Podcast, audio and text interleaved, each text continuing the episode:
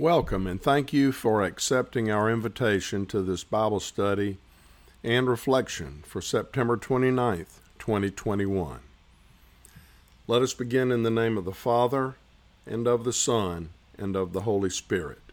Amen. Peace be with you. Let us pray.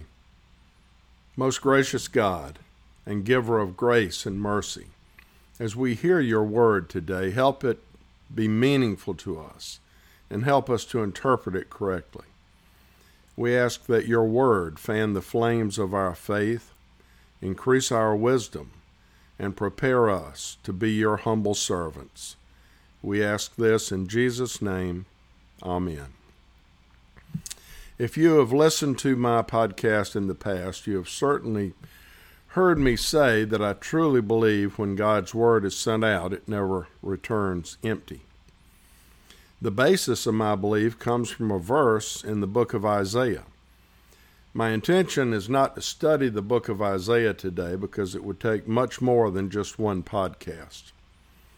I will give you an overview of the book of Isaiah, and I would also invite you to watch the Bible Project videos on the book of Isaiah which will give you a much better insight than I can offer.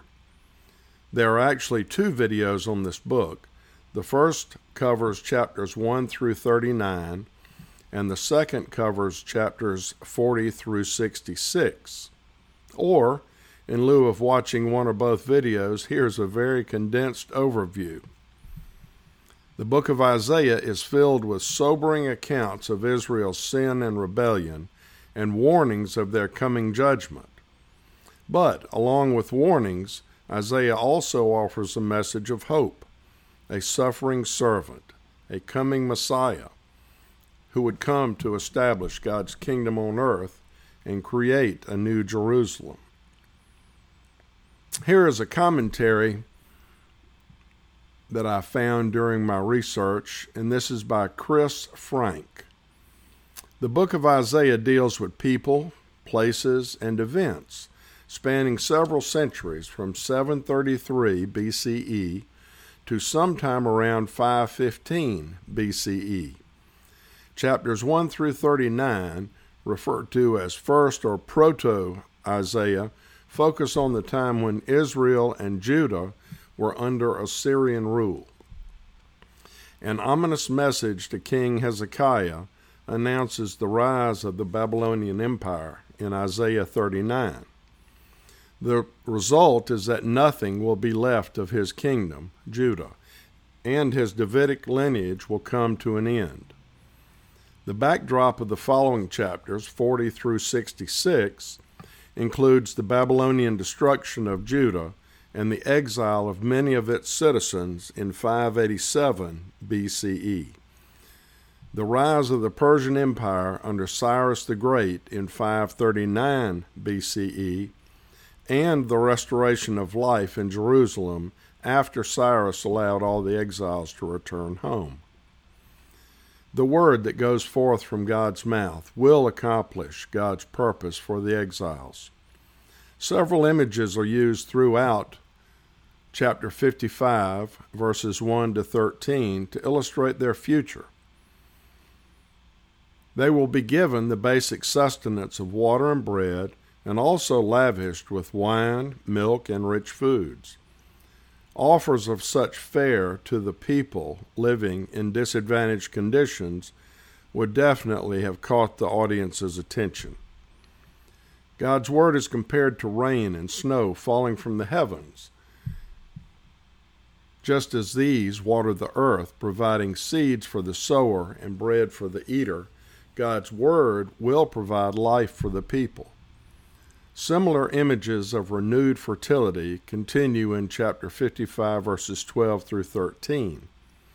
A once thorny, weed filled wilderness will be replaced by the growth of fragrant trees. Those who suffered as they were led into captivity through a hostile desert environment will return to fruitful land and an everlasting memorial that will never be cut off. God's word, not returning to him void, speaks to the sovereignty of God. His word will accomplish what he set it out to do. It is important for us to remember that God's word may not always do what we expect it to. For example, we might share the gospel with someone that does not respond by putting their faith in Christ. That does not mean that God's word is returning void.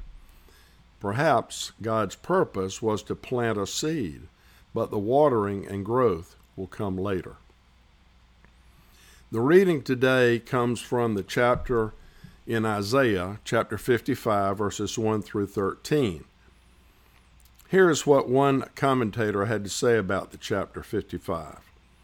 This short chapter is a dense and complicated review of past motifs and allusions to future themes woven together by the underpinnings of the reality of God's Word. As such, it functions to link Isaiah chapters 40 to 54 to Isaiah chapters 56 to 66. The entire book of Isaiah is connected by the assertion in chapter 1, verse 20. But if you resist and rebel, you will be devoured by the sword. For the mouth of the Lord has spoken. That is also repeated in chapter 40, verse 5, and chapter 58, verse 14. The words, The mouth of the Lord has spoken. Here's our reading for today from Isaiah chapter 55, verses 1 through 13. Come, all you who are thirsty, come to the waters, and you who have no money, come, buy and eat. Come, buy wine and milk without money and without cost. Why spend money on what is not bread, and your labor on what does not satisfy? Listen, listen to me, and eat what is good, and you will delight in the richest of fare. Give ear and come to me. Listen, that you may live. I will make an everlasting covenant with you, my faithful love promised to David. See, I have made him a witness to the peoples, a ruler and commander of the peoples. Surely you will summon nations you know not, and nations you do not know will come running to you, because of the Lord your God, the Holy One of Israel, for he has endowed you with splendor. Seek the Lord while he may be found, call on him while he is near. Let the wicked forsake their ways and the unrighteous their thoughts. Let them turn to the Lord, and he will have mercy on them, and to our God, for he will freely pardon. For my thoughts are not your thoughts, neither are your ways my ways, declares the Lord. As the heavens are higher than the earth, so are my ways higher than your ways, and my thoughts than your thoughts. As the rain and the snow come down from heaven, and do not return to it without watering the earth, and making it bud and flourish, so that it yields seed for the sower, bread for the eater. So is my word that goes out from my mouth. It will not return to me empty, but will accomplish what I desire, and achieve the purpose for which I sent it. You will go out in joy and be led forth in peace. The mountains and the hills will burst into song before you, and all the trees of the field will clap their hands. Instead of the thorn bush will grow the juniper, and instead of briers, the myrtle will grow. This will be for the Lord's renown, for an everlasting sign that will endure forever. This ends the reading. In the recent past, I was listening to a podcast by a teaching pastor at a local church here in town. He was talking specifically about developing and preparing his sermons to be delivered at worship on Sunday mornings. He said that some people expect to be wowed by his sermons, and if they are, that's okay, while others expected it to be something they could practically apply and relate to in their own lives and others had different expectations. He went on to say that if some people were wowed, that would be a bonus, And if some people found out how to practically apply it to their lives, that was okay as well. But his overarching purpose of his sermons was to share the Word of God and let it work in the hearts and minds of those that received it.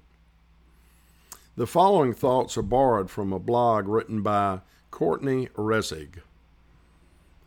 The preaching of God's Word on Sundays does its work in the lives of its people, His people. It might seem small and pointless. It might seem slow and like growth isn't happening. It might seem monotonous and routine. It might even seem like foolishness to the outsider looking in. But it works, slowly but surely. As the preached word goes forward, God's people are strengthened, equipped, and challenged in their faith. It might not happen in a burst of growth, but it surely happens over a lifetime of faithful hearing. The same is true for us personally. Ordinary, faithful time spent in God's Word is never for naught. The deposits of Scripture that we make in our own life through personal Bible study will be used by God when we are drawing on the reserves. We will never be overdrawn. There will come a day when we have nothing to deposit into the bank account of our mind and our hearts. But God's Word we have deposited over a lifetime will protect us from bankruptcy. The deposits are doing something, even when they're small and we can't see their outcome. I invite you to share this podcast with someone that could use a deposit of God's Word into their account of their mind and their heart. You never know what might grow out of the sharing of God's Word, but I guarantee you, God knows. I would encourage and invite you to worship on a regular basis and abide in God's Word every day. If you do, you will, will certainly be living into St. Paul's Lutheran Church's vision of learning, loving, living God's Word. One final scripture verse comes from Romans chapter 10, verse 17. So faith comes from what is heard, and what is heard comes through the word of Christ. Let us pray. Almighty God and our gracious Heavenly Father, we thank you for your most holy word, and we ask that you would allow your word to fan the flames of our faith. As our faith is kindled, encourage us through your Holy Spirit to share your word with others, knowing that in time you will give the growth. Grant this through our Lord Jesus Christ, your Son, who lives and reigns with you and the Holy Spirit, one God, now and forever. Amen. And now may the Lord bless you and keep you. The Lord make his face shine on you and be gracious to you. The Lord turn his face toward you and give you peace. Go in peace, serve the Lord.